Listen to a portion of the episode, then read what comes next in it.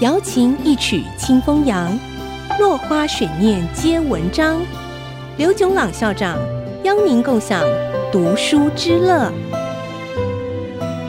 这里是爱惜之音 FM 九七点五，欢迎收听《落花水面皆文章》，我是刘炯朗。今天我们讲秦惠文王。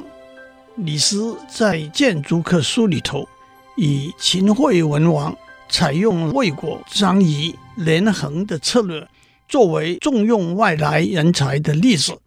当时的背景是这样的：战国时期，国与国之间的关系是错综复杂的，国家既要自保，又想对外扩张势力，相互之间就发展出所谓合纵。和连横的策略，合纵是合纵弱以攻一强，纵是指南北，合纵就是中原南北各国联合起来对抗在西边的秦国。连横是势一强以攻众弱，横是指东西，特别是到了战国末期，秦国经过商鞅变法，国力日益强盛。连横就是在西边的秦国分别建立与各国的关系，来分化其他国家。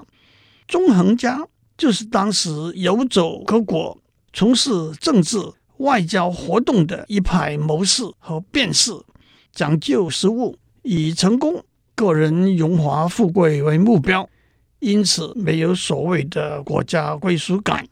这也正是朝秦暮楚的意思。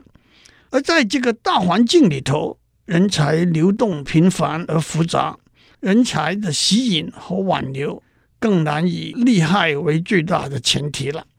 纵横家以鬼谷子为鼻祖，他两个最重要的弟子就是苏秦和张仪。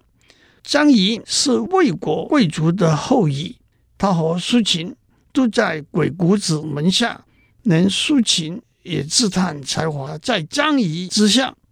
张仪学成回到魏国，却因家境贫寒，找不到在魏惠王面前工作的门路，只好再往楚国发展，投靠丞相门下，郁郁不得志，还曾被诬告偷了丞相的一块碧玉，被打得半死。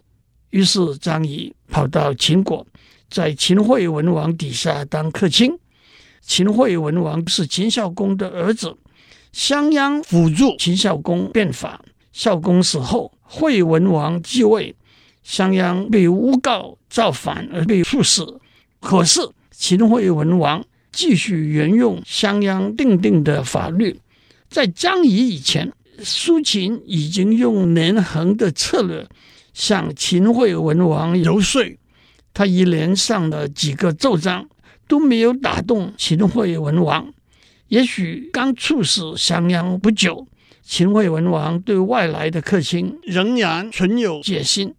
后来反过来是苏秦游说六国合纵抗秦，张仪推动连横策略，个别击败六国，当了秦国的相国。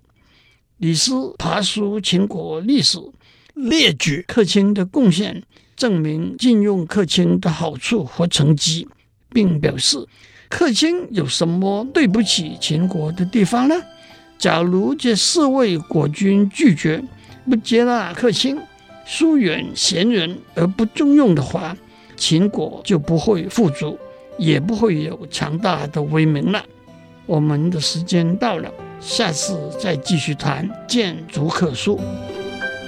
落花水面皆文章，联发科技真诚献上好礼，给每一颗跃动的智慧心灵。